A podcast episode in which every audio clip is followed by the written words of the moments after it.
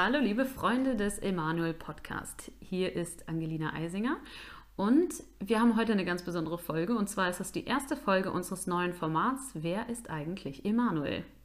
Und äh, dafür habe ich heute einen ganz besonderen Gast hier vor mir sitzen. Ist ein Mensch, der mir sehr am Herzen liegt und den ich sehr gerne mag. Heute ist Annette Zeyer bei uns. Schön, dass du da bist. Danke, dass ich hier sein darf. Ja, genau. Sie ist jetzt gerade aus unserer Hauptstadt hier und ich habe mir gedacht, ich will es mir nicht nehmen lassen, sie wieder ziehen zu lassen, ohne dass sie einmal hier war. Und ich erzähle euch jetzt mal ganz kurz was über Annette. Ich kenne sie jetzt ganz konkret seit 16 Jahren. Gut 16 Jahren. Huh. Wir sind jetzt in einem Alter, wo wir auf 16 Jahre Freundschaft zurückgucken können. Genau. Und ähm, wir sind dann gemeinsam in einer Gemeinde gewesen mhm. und ähm, durften einander schätzen lernen. Du hast immer sehr viele Dienste gehabt. Ich habe immer sehr viele Dienste gehabt. Unsere Wege haben sich oft gekreuzt und irgendwann wurde auch Freundschaft daraus. Nicht von Anfang an, aber ja. das ist ein Thema für einen anderen Podcast. Genau. genau. Und jetzt mussten wir dich ja leider vor äh, einem knappen Jahr ziehen lassen, als ähm, du dann geheiratet hast und weggezogen bist. Ja. Und davor hast du bei uns Bibelarbeit gemacht, du hast Hauskreisarbeit gemacht, du hast auch gepredigt und hast mit all deinen zahlreichen Gaben uns immer so viel Freude bereitet. Ja, und jetzt ähm, erzähl doch sehr gerne mal, wie sehr du uns vermisst und was genau. Ähm, ich vermisse die alte Gemeinde sehr, muss ich wirklich sagen. Mhm. Und es war für mich am Anfang auch sehr herausfordernd, in eine komplett neue Umgebung zu gehen und einfach das Gewohnte hinter mir zu lassen. Einfach das, was ich schon seit gefühlt Ewigkeiten kenne. In der Emanuel-Gemeinde bin ich ja auch seit die Gemeinde existiert und vorher dann auch schon da gewesen. Deswegen ist es für mich einfach so meine Heimatgemeinde irgendwo. Hm. Und die dann ziehen zu lassen, ist sehr herausfordernd. Was ich tatsächlich am meisten vermisse, ist zum einen die Gemeinschaft, dass man einfach so die geliebten Menschen um sich hat. Aber ich vermisse auch sehr stark den Lobpreis. Also ich finde, die Emanuel-Gemeinde, die ist wirklich, was den Lobpreis angeht, ähm, sehr gesalbt, sehr gesegnet mhm. mit vielen Musikern, die wirklich ihr Herz da hineingeben. Und es gibt nicht so viele Gemeinden, bei denen das so ist. Und das freut mich immer wieder, wenn ich dann da sein darf oder wenn ich dann in den Livestream reinschalte und dann sehe, wie der Lobpreis da ist. Und ich singe dann auch fleißig mit und es freut mich einfach sehr und es berührt einfach mein Herz, so auch die bekannten Leute auf der Bühne zu sehen und ähm, ja, einfach zu sehen, hey, das war mal deine, deine Gemeinde und das ist irgendwie immer noch deine Heimatgemeinde. Äh, auch wenn ich mich natürlich auch total in Berlin reingeben möchte, ist es trotzdem immer noch so ein Stück Heimat für mich. Ja, wie oft bist genau. du eigentlich hier in der Heimat? Ich meine, wir sehen uns ja fast jedes Mal, wenn du hier bist, aber ich hätte jetzt nicht auf dem Schirm, wie oft du im Durchschnitt hier vorbeikommst. Ah, das ist auch immer unterschiedlich. Ich ähm, versuche einmal im Monat, aber leider klappt das auch nicht immer. Jetzt natürlich auch die, durch die aktuelle Situation bedingt, regelmäßig da zu sein. Mhm. Meistens zu bestimmten Anlässen versuche ich auf jeden Fall hier zu sein und ich glaube, ich war jetzt viermal oder fünfmal war ich seit meiner Hochzeit hier. Ähm, auch wenn es nur kurze Besuche sind, manchmal, aber trotzdem ist es immer wieder schön, hier zu sein, Familie zu sehen, Freunde zu sehen und ja, auch Gemeinschaft mit dir zu haben. Genau, aber wenn es hier in Kloppenburg so schön ist, warum bist du dann weggezogen? Der typische Grund der Liebe wegen. Ja. äh, ja, genau, es war tatsächlich so. Ich habe ähm, irgendwann mal meinen damaligen Freund kennengelernt und er hat nun einmal in Berlin gelebt, hat dort seine Arbeit gehabt und für ihn war das wirklich so, dass er gesagt hat, er kann da einfach nicht weg, weil er sieht, dass es seine Berufung ist, dort zu arbeiten in Berlin. Und äh, für mich war schon klar, bevor ich überhaupt mit ihm zusammengekommen bin, wenn ich mit ihm zusammenkomme und für mich war eine Option automatisch zusammenkommen, heißt auch automatisch, dass wir irgendwann mal heiraten werden, hoffentlich. Mhm. Ähm, dann müsste ich mich mit dem Gedanken beschäftigen, dass ich auch nach Berlin ziehen werde. Das war ein Prozess, den ich durchgehen musste, weil ich nun einmal auch Kloppenburg sehr stark liebe. Aber ähm, genau, ich habe mich dafür entschieden. Ich habe mich für den Mann entschieden, also auch für die Stadt und für den Dienst, der damit irgendwie auch automatisch in mein Leben reingekommen ist. Und ähm, genau, jetzt bin ich der Liebe wegen nach Berlin gezogen, nachdem ich geheiratet habe. Ja, du hast ja jetzt gerade schon deinen Mann erwähnt und ähm, der ist ja Pastor und arbeitet mit Jugendlichen zusammen. Du hast bei uns in der Gemeinde ja auch schon hier und da mit, mit Teenies zusammengearbeitet und so. Und jetzt hat das ja viel mehr Raum noch in deinem Leben und in deiner Berufung gefunden. Erzähl uns doch gerne mal mehr über eure Arbeit? Also wir beide sind sehr aktiv, was Jugendarbeit angeht, aber unter Jugendlichen mit nicht christlichem Hintergrund, sondern das sind wirklich Jugendliche, die Jesus gar nicht kennen, die noch nie was von ihm gehört haben, die Gott einfach nicht kennen, die teilweise auch nicht wissen, was Weihnachten bedeutet, Ostern bedeutet. Und das ist ähm, ein komplett fremdes Gebiet für mich, weil ich vorher einfach immer nur unter christlichen Jugendlichen gearbeitet habe.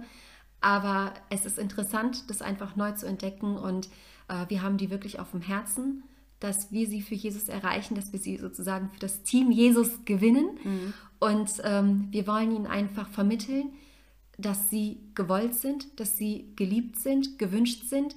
Ähm, deswegen haben wir auch einen Verein gegründet, der Wanted heißt, mhm. Wanted Kirche. Und Wanted ist ja einfach so dieses äh, gewollt aus mhm. dem Englischen. Und wir wollen ihnen einfach zeigen, hey, auch wenn du in deiner Familie vielleicht unerwünscht bist, in deiner Umgebung irgendwie nicht gewollt bist, wenn du vielleicht auch einen Unfall, sagen wir ja manchmal so, du warst ein Unfall, mhm. ähm, auch wenn du für deine Eltern vielleicht ein Unfall gewesen bist, bist du für Gott kein Unfall, sondern du bist gewollt. Und das wollen wir ihnen vermitteln. Und ähm, deswegen machen wir auch Gottesdienste mit ihnen, indem wir Spiele miteinander spielen, indem wir Möglichkeit geben zur Gemeinschaft. Ähm, wir haben eine kurze Botschaft über Jesus, über die Bibel, über Gott. Ähm, wir haben Gebetsmöglichkeiten, wir singen zusammen Lieder, so ein bisschen lobpreismäßig haben wir dann auch. Für viele ist es natürlich fremd und befremdlich, aber das ist so unsere Routine und die hat sich bis jetzt auch gut bewährt. Ähm, manche kommen auch nur, um kostenlos Snacks zu ergattern, aber da haben wir überhaupt kein Problem mit, sollen die nehmen, ja. wenn sie zwischendurch noch was von Jesus hören. Hey, dann hat es sich auf jeden Fall schon gelohnt, dass wir ihnen diese kostenlosen Snacks geben. Ähm, genau. Und äh, was wir aber auch auf dem Herzen haben, ist einfach unsere ganze Umwelt, also unser Umfeld zu verändern und sei es auch nur in unserem Haus. Also ich lebe im Plattenbau. Plattenbau kennt man ja von Berlin, ist, äh, ist so irgendwie typisch Ostberlin und äh, ich lebe ja auch im Osten Berlins und da ist es wirklich so, dass es alles super hellhörig ist.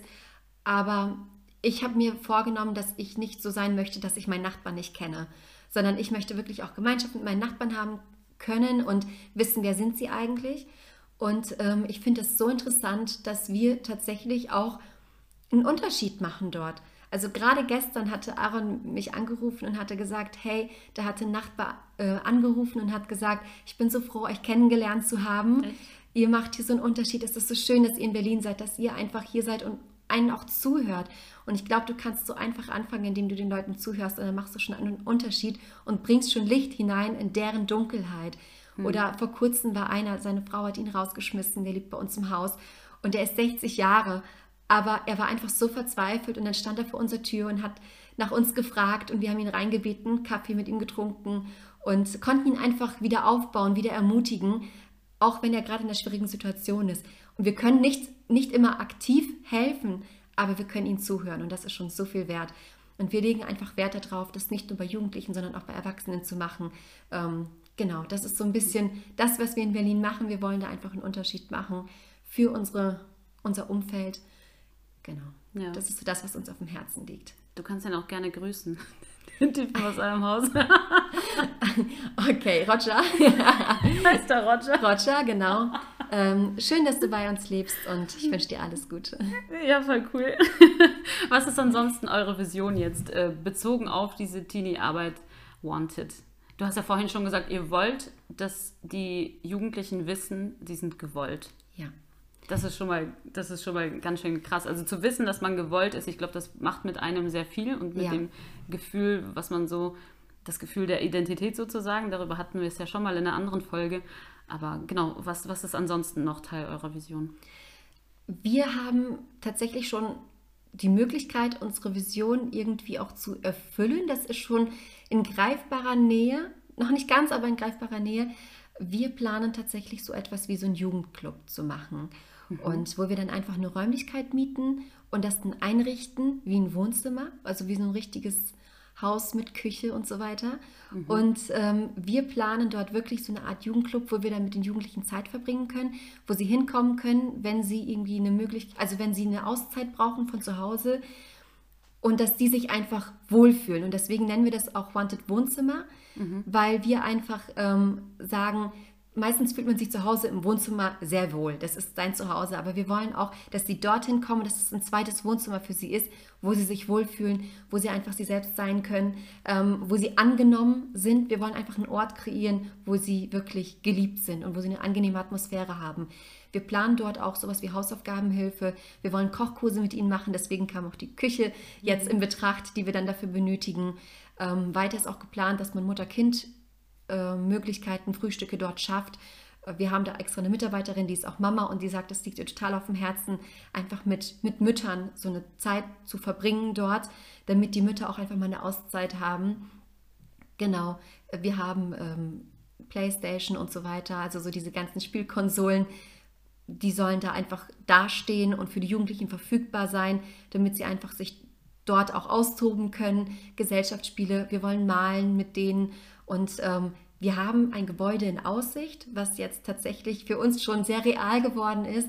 Und äh, ja, ich denke, ab Januar geht es weitere Schritte, dass wir da auf jeden Fall auch unsere Vision, die wir haben, so von diesem zweiten Wohnzimmer realisieren können.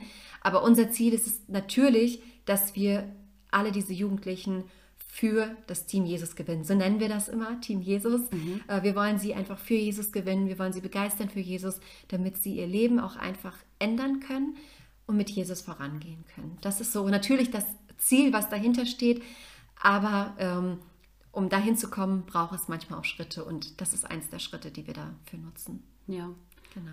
Das ist eine sehr schöne Vision, finde ich. Und äh, Team Jesus finde ich eine sehr gute Ausdrucksweise, weil ich glaube, dass dieses Zugehörigkeitsgefühl vielleicht auch bei vielen gar nicht da ist. Und du hast ja auch ja. vorhin gesagt, ein Wohnzimmer ist ja normalerweise etwas, wo man sich sehr wohl fühlt. Aber die Tatsache, dass jemand ein alternatives Wohnzimmer braucht, weil er sich vielleicht in seinem eigenen nicht mehr wohlfühlt, ja. das kann man sich ja hier in unserer heilen Welt mit unseren äh, Großfamilien voll Wärme und Geborgenheit und Glauben irgendwie gar nicht vorstellen. Aber das ist dann ja tatsächlich so. Ja. Und deswegen finde ich eure Arbeit auch so wertvoll. Möchtest du uns sagen, wo man euch unterstützen kann, wenn jetzt jemand das brennende Bedürfnis hat? Natürlich, dürft ihr sehr, sehr gerne machen. Wir haben eine Webseite, die heißt ähm, wanted-kirche.de und dort stehen unten auch die Möglichkeiten, wie man uns behilflich sein kann. Meistens brauchen wir einfach nur finanzielle Unterstützung.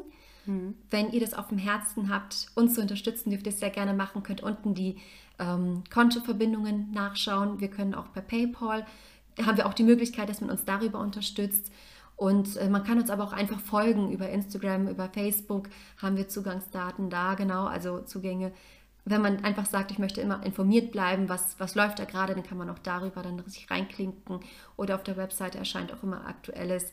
Ähm, genau, aber unterstützen ist auf jeden Fall finanziell möglich und dann ja. kann man da unten die Spendenverbindungen gucken. Mhm. Ja, das ist auf jeden Fall sehr gut zu wissen. Also jeder, der das jetzt so auf dem Herzen hat, tut es. Ja. Genau. Und ich finde es echt toll, was ihr da für eine Arbeit macht in Berlin. Natürlich ist es schade, dass du jetzt nicht mehr so oft hier bist. Ähm, vor allem, weil du auch für unseren Freundes- und Hauskreis auch ein sehr großer Segen und eine sehr große Bereicherung bist. Aber wenn wir wissen, dass du da so was Gutes machst, dann äh, darfst du da bleiben. Dankeschön. genau. Ähm, jetzt wollen wir aber noch mal ein bisschen was über dich wissen. Und eine obligatorische Frage, die jetzt immer öfter dann folgen wird und die wir auch gerne unseren Gästen stellen, ist ähm, die, ob es irgendeine Bibelstelle gibt, die dir in letzter Zeit irgendwie ganz besonders wichtig geworden ist. Vielleicht hast du die auch schon oft gelesen und plötzlich hast du dir gedacht, aha, ein völlig neuer Punkt oder ein völlig neuer Ansatz irgendwie, das Ganze zu betrachten. Das interessiert uns immer sehr, weil äh, Bibelarbeit, glaube ich, auch ein bisschen untergegangen ist in den letzten Jahren, Jahrzehnten vielleicht auch irgendwie. Und ich finde die Bibel dann wirklich komplett unterschätzt. So. Und deswegen, weil ich ja weiß, dass du auch total gerne mit deiner Bibel arbeitest ja. und sehr bibelbegeistert bist, interessiert mich das bei dir jetzt natürlich ganz besonders, was deine Bibelstelle ist. Das ist echt interessant, dass du fragst. Ich habe tatsächlich ähm, gerade den vergangenen Dienstag haben mein Mann und ich ähm, so eine Bibelstelle uns angeschaut, wo wir einfach, die wir schon ewig kannten. Seit mhm. wir die Bibel lesen, kennt man die eigentlich. Aber irgendwie haben wir beide da so neue Erkenntnis draus gewonnen. Und ich finde es einfach so interessant und das möchte ich natürlich sehr gerne mit euch teilen. Diese Bibelstelle, die ist in Matthäus 13 und ähm, in den Versen 44 bis 46. Und Jesus erklärt anhand von zwei Gleichnissen das Himmelreich, also das Reich Gottes. Und er nimmt einmal ähm, eine Geschichte von einem, Kau von einem Mann, der zufällig einen Schatz findet in einem Acker oder auf einem Acker. Und er vergräbt es wieder, verkauft alles, was er hat und kauft dann diesen Acker. Und dann gibt es ein zweites Gleichnis, wo ein Perlenhändler auf der Suche nach kostbaren Perlen ist und er sucht die ganze Zeit, bis er die eine kostbare Perle findet. Dann verkauft er alles, was er hat, um diese eine Perle zu kaufen. Hm. Und wir haben uns das wirklich angeschaut und haben überlegt, hier und da, was könnte das bedeuten, was bedeutet das für mich persönlich. Ähm, und irgendwie ist dann für mich auf einmal so eine ganz neue Erkenntnis gekommen. Und die hatte ich noch nie gehabt, die habe ich auch noch nie vorher gehört, aber es ist für mich einfach so schlüssig geworden, weil ich das immer wieder gesehen habe, ja, es ist tatsächlich so. Für mich hat sich das einfach so ergeben, dass dieser Perlenhändler, der auf der Suche nach dieser Perle ist, einfach ein Mensch ist, der auf der Suche ist nach der Wahrheit, auf der Suche ist vielleicht nach dem Sinn in seinem Leben, auf der Suche ist nach etwas, was das Loch in ihm stopfen kann. Und der sich anfängt mit verschiedenen Philosophien zu beschäftigen, der anfängt sich mit Religion zu beschäftigen, der vielleicht in den Buddhismus reinschaut, in den Hinduismus und danach nach Antworten sucht, in den äh, Islam reinschaut. Und dann entdeckt er aber Jesus und entdeckt, welchen Schatz er in Jesus hat hm. und ist bereit, alles aufzugeben, alles hinter sich zu lassen, sein ganzes bisheriges Leben und von nun an mit Jesus zu leben.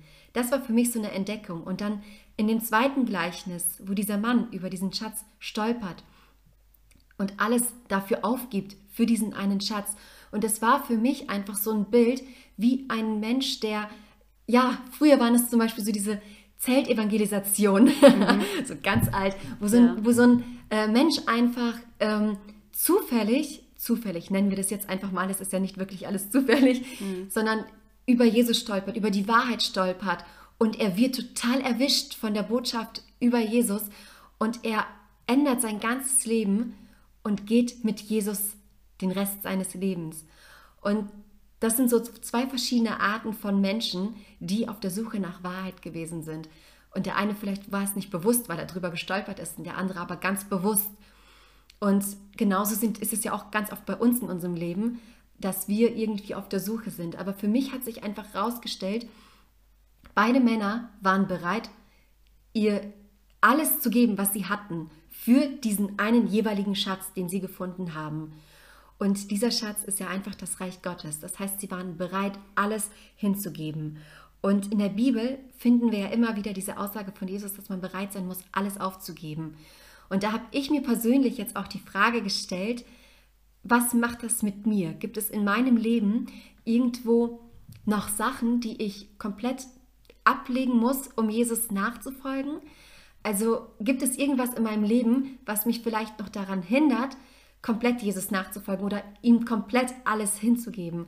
Und es sind vielleicht auch einfach so Sicherheitsgedanken oder die wir ja ganz oft haben. Ich bin zum Beispiel ein sehr sicherheitsliebender Mensch. Mhm. Ähm, bei mir muss immer, ich muss immer alles vorhersehen, damit ich weiß, wie das Leben so ja. vorangeht. Und ähm, manchmal ist es auch einfach Komfort, dass wir einfach es nötig haben zu wissen, okay, ich habe ein gefülltes Bankkonto oder sonst irgendwie was, ich habe Rücklagen, dass es uns einfach total wichtig ist. Ähm, aber manchmal kann es auch einfach etwas sein, was, was unsere Beziehung zu Gott beeinträchtigt. Und das können zum Beispiel auch Hobbys sein. Wenn ich äh, die ganze Zeit bei Netflix unterwegs bin, dann kann ich keine Beziehung zu Gott aufbauen, weil ich die ganze Zeit mit anderen Sachen beschäftigt bin. Oder verschiedene Interessen, die vielleicht gegensätzlich sind zu dem, was Gott für uns irgendwie möchte. Mhm. Und ähm, genau, das, das war so die Erkenntnis, die ich daraus gewonnen habe. Für mich ganz neu. Ich habe diesen Gedanken vorher noch nie gehabt, dass es vielleicht unterschiedliche Arten gibt, wie Menschen Jesus finden. Aber trotzdem ähm, ändern die beiden ihr Leben, weil sie einfach den Wert da drin erkennen. Und ich würde mir einfach wünschen, dass wir auch, die wir diesen Schatz vielleicht auch schon gefunden haben, dass wir einfach nochmal konkreter werden. Was bedeutet es für mich, dass ich alles aufgeben muss? Oder gibt es einfach noch etwas in meinem Leben, was mich daran hindert, irgendwie tatsächlich meine Beziehung zu Gott zu leben oder dass die komplett intakt ist und was muss ich ausräumen aus meinem Leben. Mhm. Genau, das ist so das, was sehr ausführlich, was ich damit genommen habe. Ja, ich finde das äh, eine sehr schöne Stelle oder zwei sehr schöne Stellen, vor allem weil man die ja sonst immer so betrachtet, dass ähm, wir halt der Schatz sind und Gott uns halt erkauft oder Jesus uns Ja. halt erkauft hat. Und du hast das wiederum jetzt anders aufgezogen und hast gesagt, äh, wir sind aber gleichzeitig auch derjenige, der Gott als Schatz findet Ja. und dann für ihn alles andere aufgibt. Und Genau. das finde ich das Faszinierende und das Wunderschöne an, an Gleichnissen, weil die oft so vielschichtig sind und du Ja. kannst die auf so viele verschiedene Art interpretieren und die sprechen immer zu dir. Genau. Und das ist generell an Gottes Wort so faszinierend, dass das einfach in egal welcher Situation immer irgendwie zu dir sprechen kann. Ja. Und ich finde auch deine Begeisterung für Gottes Wort total ansteckend und auch total inspirierend. Und deswegen finde ich das, wie gesagt, sehr schön, dass du heute hier warst. Wir Ja. werden nochmal von dir hören und wir werden ein bisschen äh, konkreter auf einige Themen eingehen, die wir jetzt auch gerade schon mal angekratzt haben. Mhm. Und ähm, ja, dann heißt es wieder, wer ist eigentlich Emanuel? Und dann Ja. werden wir wieder Annette dabei haben. Und wir sagen für heute Tschüss. Tschüss.